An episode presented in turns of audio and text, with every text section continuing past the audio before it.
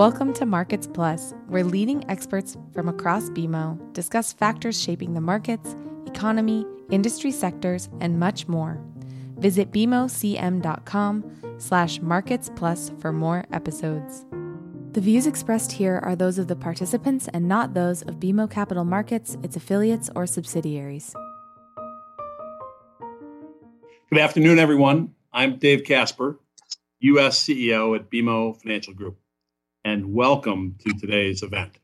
We all feel a bit of a shift in the economic environment uh, record high inflation, increased labor costs, continued fight for talent, and the Fed and the Bank of Canada repeatedly raising rates, trying to prevent a recession. What we're also seeing is a stellar job growth and uh, you know, great stock market performance in one month, off the next. Pretty volatile, I would say, at the least. And the real question is are we heading towards a recession?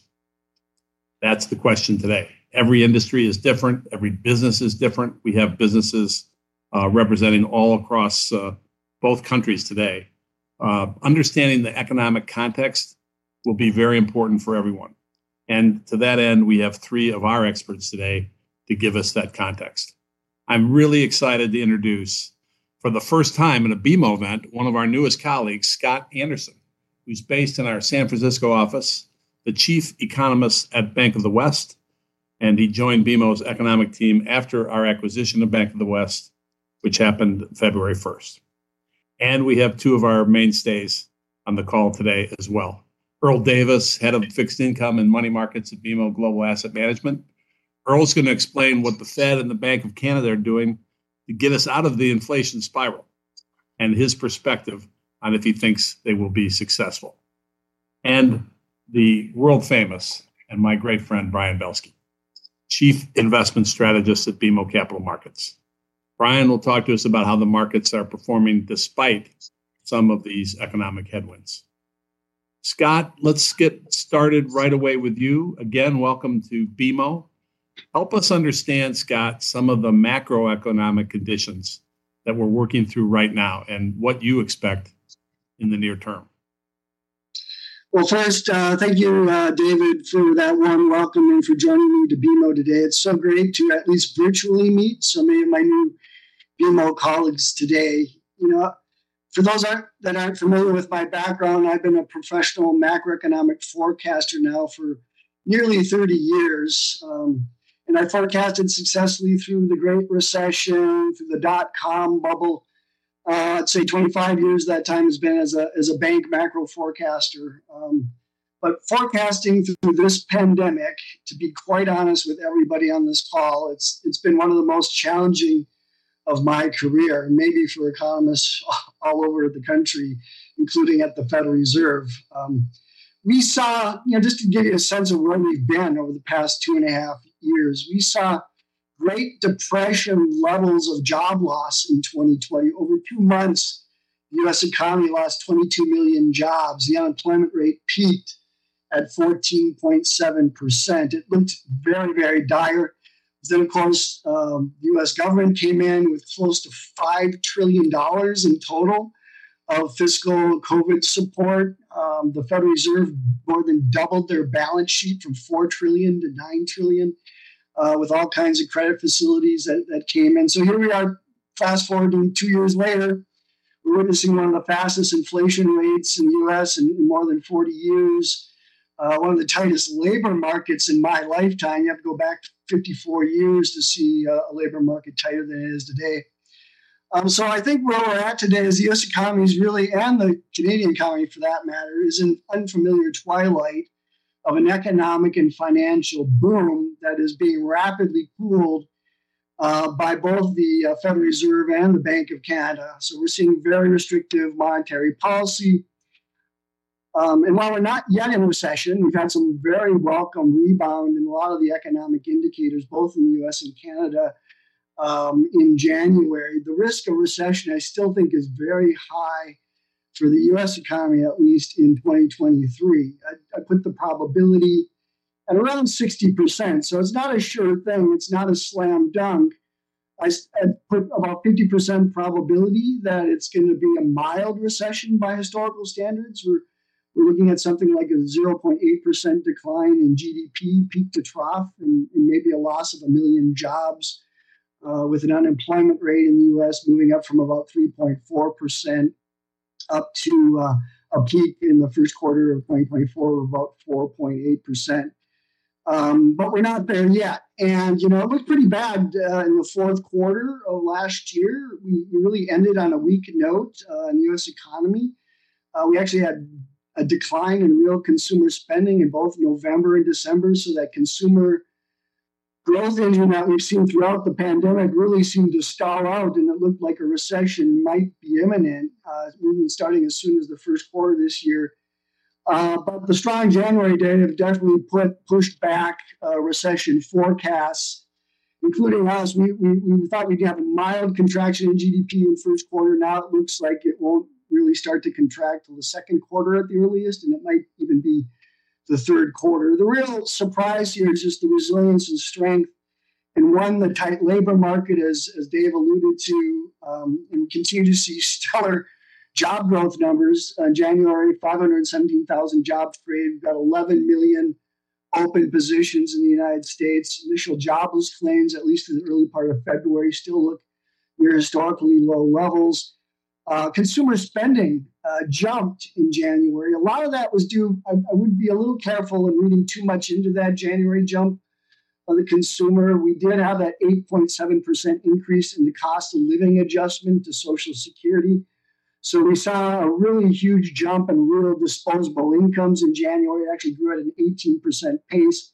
And of course, a lot of that income growth was spent in January. It was up 14.5%. We saw a nice jump in light vehicle sales, for example. A couple other things I think that played in the strong January numbers. We have, we have seasonal adjustment, possible issues because of the mild winter. We saw both for January, both in the US and in Canada. And as, as uh, Dave alluded to, we had a real strong stock market performance in January. So we saw loosening financial conditions. Interest rates were falling. Mortgage rates dropped from 7.3% uh, for the 30 year fixed rate mortgage in November down to about 3.6 at the end of January. So we even saw some better news on the housing market front.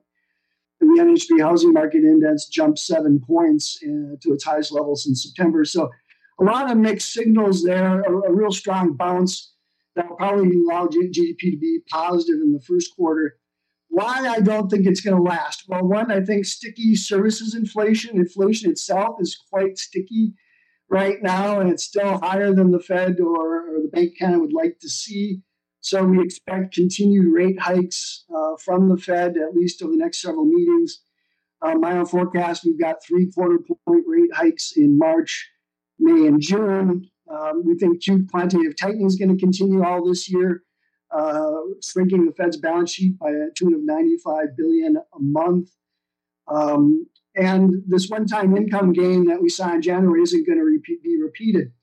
The, the final point I'd make is, is just on the credit side. We do think monetary tightening is starting to bite some of the real economy. Where we see that showing up is a little bit on the bank side. If you look at the Fed's latest senior loan officer survey data, uh, banks are tightening credit now across the board in almost all their uh, loan portfolios.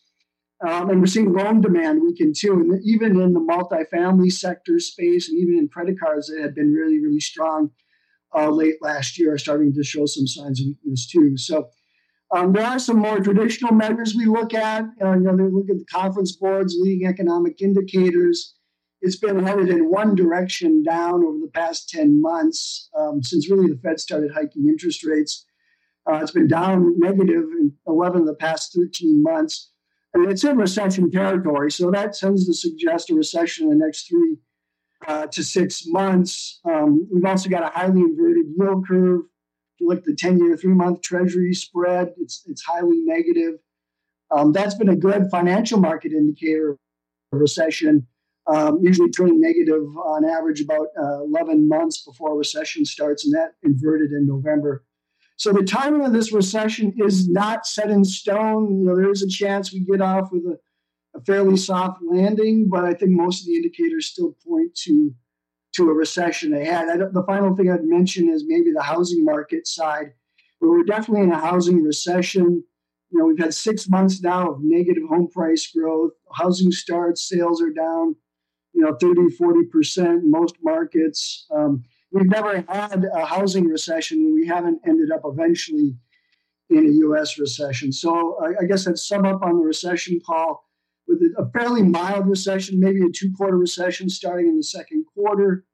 You know, looking at peak to trough decline of minus 0.8 percent and an unemployment rate peak of around 4.8. So it's not a great recession call. It's not anything like we've seen in past recessions. We're going from a boom um, to maybe a bust because of the tightening of monetary policy. I, want, I did want to say a couple of things before we move on, a little bit on the inflation front. Um, we have seen some positive developments on inflation. I'll, I'll mention a couple of them here.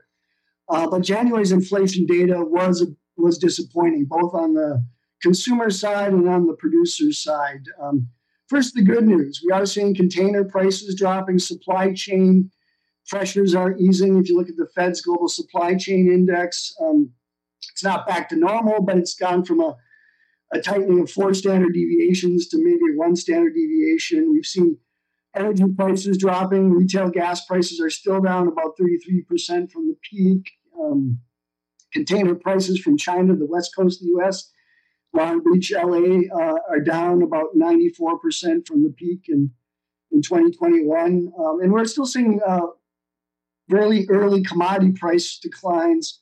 Some big broad commodity price indexes are down about 23% from the peak. And just over the past month, we've seen continued declines in lumber prices, aluminum, copper, and you know, even oil. So we are starting, we're still seeing those, those uh, pressures easing but it's going to be a slog and it's not going to be a one direction thing. And, you know, one thing we've, we've noticed now from the January data is the service sector inflation remains quite hot in January, still running at about 8% on overall services inflation. Housing inflation, we are seeing rents starting to come down, but housing inflation is still going up. And in the rent component of CPI continues to go up and is still rising at about a 10% pace on an annual basis. So it's easing, but it's too early for the Fed to uh, declare victory here. I do think inflation is going to be lower at the end of the year than it was at the start of this year. We think CPI inflation in the US will be closer to 3, 3.3% at the end of the year. Uh, core PCE, which is the Fed's preferred measure of inflation, subtracting out food and energy, uh, maybe around 3.6 from a start of around 4.8. So we'll be in we're in a much better position a year from now, but it won't be until really the end of 2024 before the Fed will be approaching their their two percent medium term target on, on prices. So, in a nutshell, uh, Dave is is kind of how we see things here in uh, in San Francisco. Hey, uh, Scott, thank you. Very very thorough and uh, very helpful. Let me uh, it's a couple things I, I, I, note that we have our speakers are everywhere. You're in San Francisco. I think Brian's in New York. Uh, we have uh, Toronto, uh, and we have I'm in Chicago. Your comment about rents.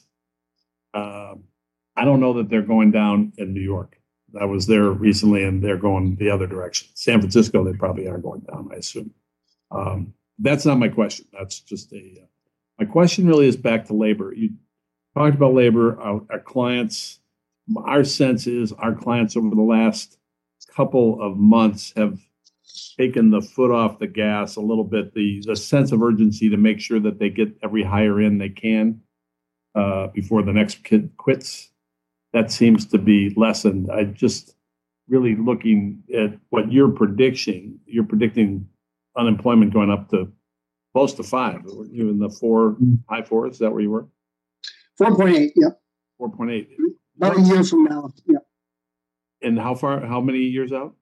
And about a year, I think. Okay. So I do think we'll see some net job loss this year, um, but it's going to be the timing is somewhat un- uncertain because of this lingering strength that we're seeing. And, uh, as you know, we still have 11 million open positions in the United States. Uh, jobless claims at this point aren't showing a lot of uh, layoffs occurring outside of a few here in the Bay Area and Silicon Valley, it's been really a drop in the bucket. And, uh, you know, we're seeing some weakening in financial services, hiring, and a few other places, but it's still broad based job growth.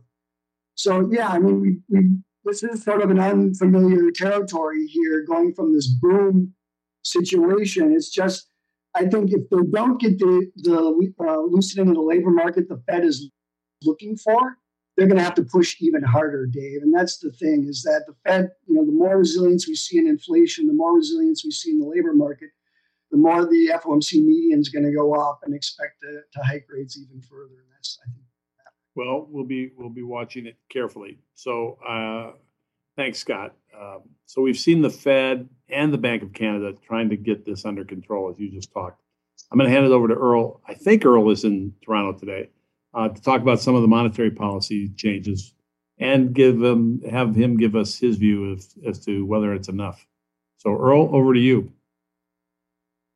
Good afternoon, everyone, and uh, thank you, Dave. Um, I do have to say I've been in fixed income markets since 1994, and it's the first time uh, I've been described as a mainstay as a presenter. So the five five minutes of um, fixed income fame from 2022, some would say infamy, has extended out to two years now. But nonetheless, let's let's talk about monetary policy and uh, and and bonds, ten-year bonds. You know, they're testing four percent today, which is a big number in, in the U.S. But starting with the monetary policy, it, it, it's interesting. You know, I look at 2023 as a as a year of easy hikes, so to speak. You know, trying to catch up with inflation. We saw the big numbers. The Fed had to get more restrictive. 2024 now is the year of hard hikes. And the reason why it's the year of hard hikes is, is twofold. One is the Fed has to take into account the lagged impact of the hikes of last year. Typically takes 18 months for those to flow through the market.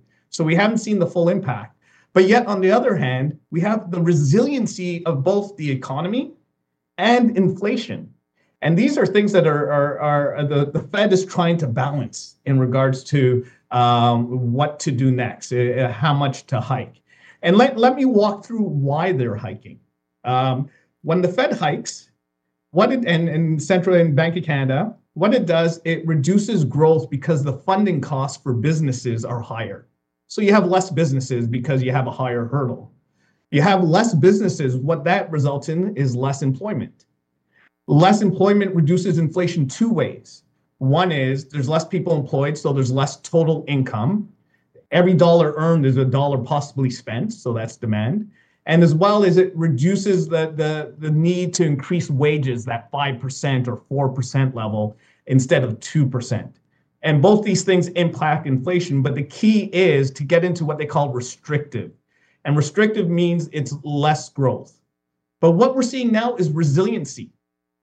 And the Fed doesn't really know if they're restrictive yet. They believe they're restrictive, but it's the data that they look at to confirm that. So we've got these one-off prints in January, right? We had strong employment, strong retail sales, uh, rebounding PCE. Those are just that one prints. So the data for um, March and April is extremely important because you get two strong prints, that's a tentative trend. And if you get three, that's a trend. So that's going to determine what our outlook for the, the terminal Fed funds rate is. The market right now is discounting the terminal is going to be five and a half, you know, and they see that basically late summer. That will change depending on the numbers we get in March. If we get a, a confirmation of the of the numbers we got last month, That'll raise the expected uh, terminal rate to 575. If we get that confirmation again in April, it'll raise it to six. So people say 6%, could the economy handle that? I would actually reverse that argument. The reason why we're getting to 6% is because the economy is doing very well. And there's not a lot of slack in the economy. So that's an important thing, thing to remember. And I, I believe that the Fed and the Bank Canada will err to lower hikes rather than higher hikes, so 25 basis points instead of 50, because of that lag effect, and they don't know. So we see 6% as a possible terminal. Um, but now we can move to 10 year bonds. The drivers of 10 year bond rates are different than the driver of just monetary policy. You can say monetary policy is inflation driven and what the, the central banks do. 10 year bond rate is definitely inflation driven. That's one component. The second component is what they call real rate driven, which is a reflection of growth, actually. So part of the way you get um, you get lower growth is you increase the interest rate in 10 year bonds. So people rather invest in 10 year bonds than invest in the company. And then there's that risk that, you know what, the Fed may actually be behind the curve. So you need risk premium because there could be more inflation than expected going forward. Um, so so be, because of that, it's our it's our sense that you know, we tend to agree with the market in regards to pushing out the probability of recession and reducing the, the probability of a recession uh, for 2023 um, because we believe the economy is more resilient. Um, so there's a lot of credible paths here in regards to interest rates higher, interest rates lower. The one thing that will be for sure is increased uncertainty, increased um, volatility. So one of the key things to, to keep in mind is that it's not just about the destination now, rates higher, rates lower. It's about the path to that. Because similar to 2022, we'll see interest rates spike higher and then spike lower. And, and these are key things to remember um, in regards to the path dependency of, of interest rates. Um, so just, just to conclude here, uh, the two key words for, for fixed income this year is resiliency and volatility. Uh, we see the we see Fed funds terminal rate uh, around 50 base, possibly up to 50 basis points higher than market, so between 550 and 6 percent. And we do believe that that um, this 4 percent 10-year yield now is a very important yield. Um, if we do break it, which it seems like we will, we could easily go to four and a quarter, four and a half uh, before rebounding again. And with that, I'll uh, conclude for now.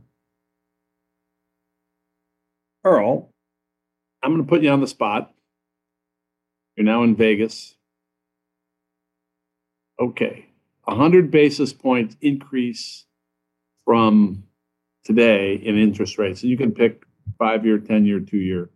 What are the chances it be more than 100 a year from now or less than 100? And you can tell me, I want you to, so because I'm going to hold you to this. So I want you to tell me what what index you're taking. Yeah, you know what? It's it, it's it's it's an interesting question because right now 10 year rates are 4%. And three weeks ago, they were at 330. I know. they sold off by 70 basis points. So you would argue, argue getting to 3% is probably easier getting to 5%. However, I do believe in the resiliency of the market. And that, um, and I won't go into the details now, but because of QE, the impact of the Fed hikes is, is being blunted. So I do believe that the economy could be very resilient and surprised to the upside this year, which means, uh, you know what? I think we see the 5% level before we see the 3%. But there would be more people that, that would tell you 3% than 5%, but I'll take the other side. All right.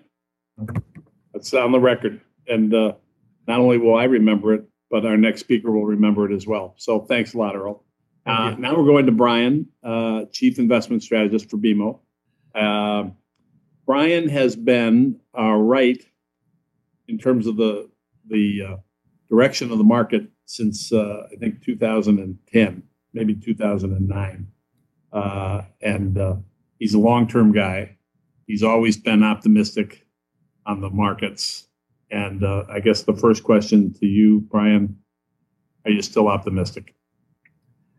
Well, Dave, and welcome, and welcome. Oh, oh my gosh, what an honor. I, I must say that you are my favorite U.S. bank CEO. Let me just say that.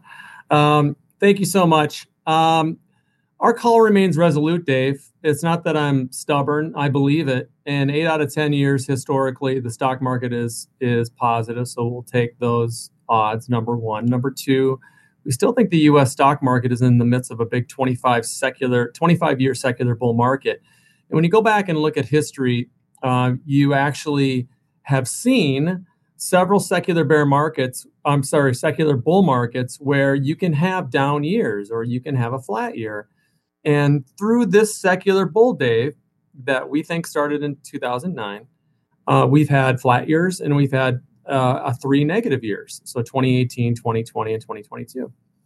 And if you go back to um, the 1930s, there's only been three periods in the history of the markets, three, where we've had consecutive negative years uh, 1938, 39, and 40, uh, 1973 and 74, um, and 2000, 2001, and 2002.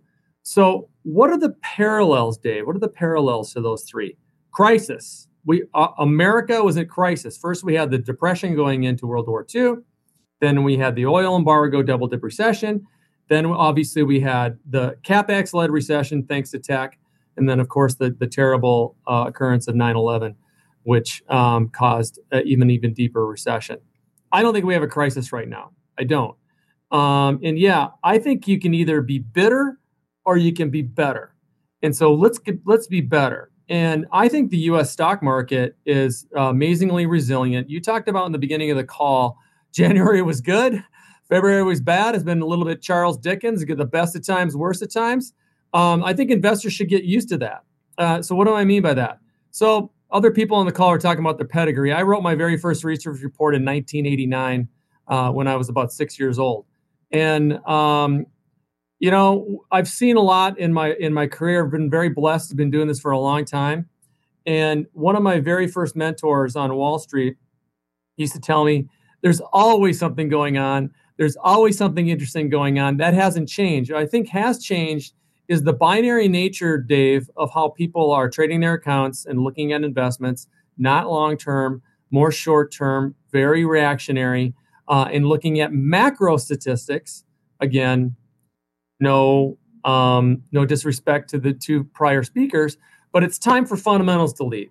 And I still believe that the US stock market is the best equity asset in the world, period. I live by this rule that stocks lead earnings, which lead the economy. I believe that there's so many people focused on trying to figure out the Fed and figure out the economy. Um, I, I think it's really, really difficult. And when it's difficult, you default to quality. And so I really tend to want to be in more like value stocks, small mid cap stocks, uh, quality stocks, and growth at a reasonable price. The the market environment we think that we're heading into for the next three to five years no we haven't used the term yet on this call yet is normalizing normalizing.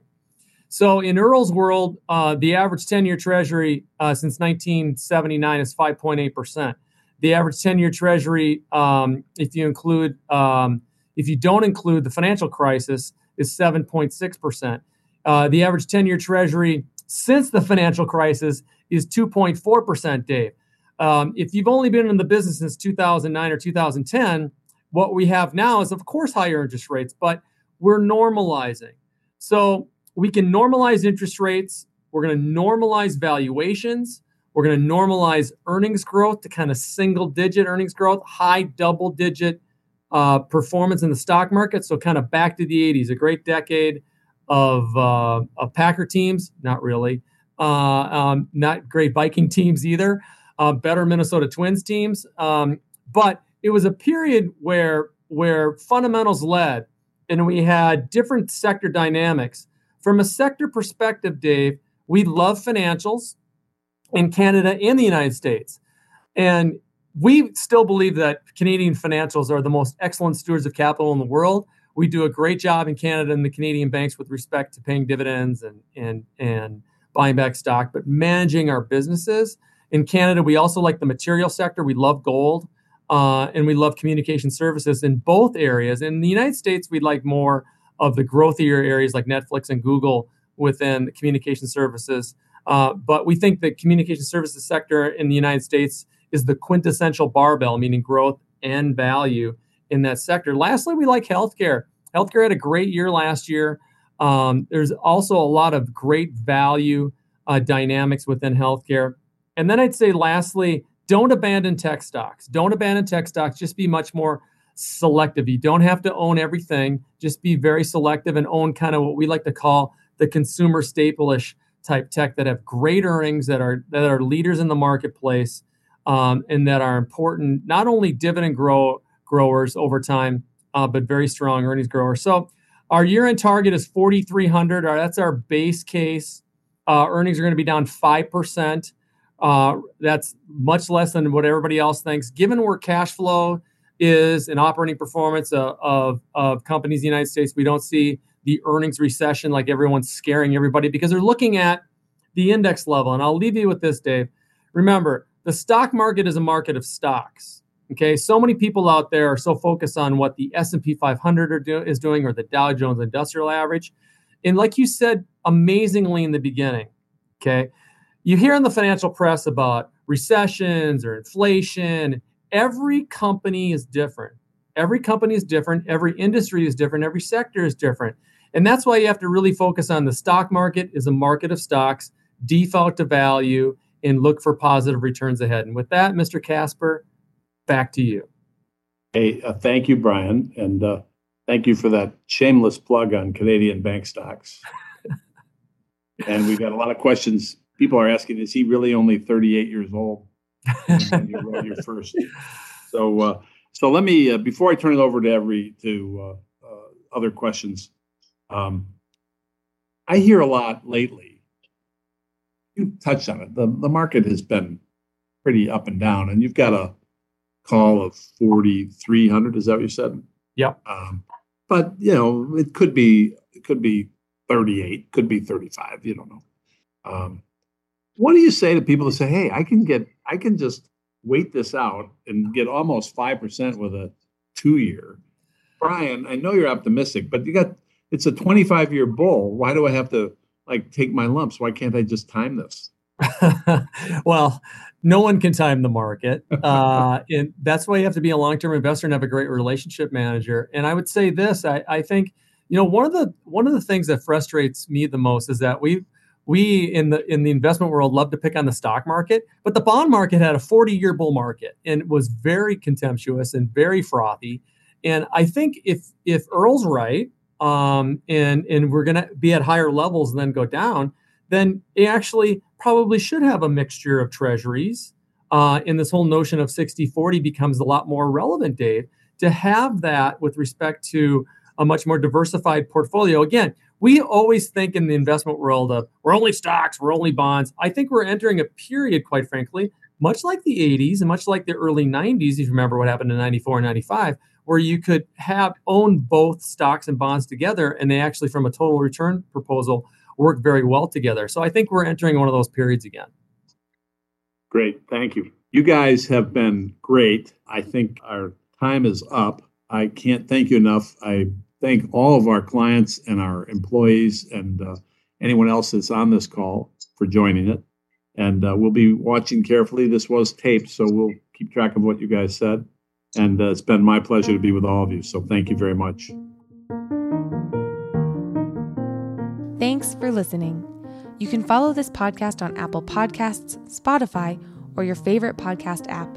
For more episodes, visit bmocm.com slash markets plus.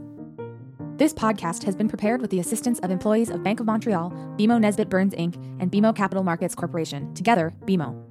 Notwithstanding the foregoing, this podcast should not be construed as an offer or the solicitation of an offer to sell or to buy or subscribe for any particular product or services, including, without limitation, any commodities, securities, or other financial instruments. We are not soliciting any specific action based on this podcast. It is for the general information of our clients. It does not constitute a recommendation or a suggestion that any investment or strategy referenced herein may be suitable for you. It does not take into account the particular investment objectives, financial conditions, or needs of individual clients. Nothing in this podcast constitutes investment, legal, accounting, or tax advice or a representation that any investment or strategy is suitable or appropriate to your unique circumstances or otherwise constitutes an opinion or a recommendation to you. BMO is not providing advice regarding the value or advisability of trading in commodity interests, including futures contracts and commodity options or any other activity which would cause BMO or any of its affiliates to be considered a commodity trading advisor under the U.S. Commodity Exchange Act. BMO is not undertaking to act as a swap advisor to you or in your best interests, and you, to the extent applicable, will rely solely on advice from your qualified independent representative in making hedging or trading decisions. This podcast is not to be relied upon in substitution for the exercise of independent judgment. You should conduct your own independent analysis of the matters referred to herein, together with your qualified independent representative, if applicable. BMO assumes no responsibility for verification of the information in this podcast. No representation or warranty is made as to the accuracy or completeness of such information, and BMO accepts no liability whatsoever for any loss arising from any use of or reliance on this podcast. BMO assumes no obligation to correct or update this podcast. This podcast does not contain all information that may be required to evaluate any transaction or matter, and information may be available to BMO and or its affiliates that is not reflected herein.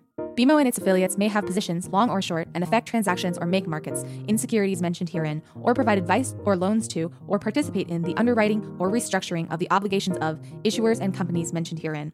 Moreover, BMO's trading desks may have acted on the basis of the information in this podcast. For full legal disclosure, please visit bmocm.com/legal. To access our full disclosures for equity research reports, please visit researchglobalzero.bmocapitalmarkets.com slash public dash disclosure slash.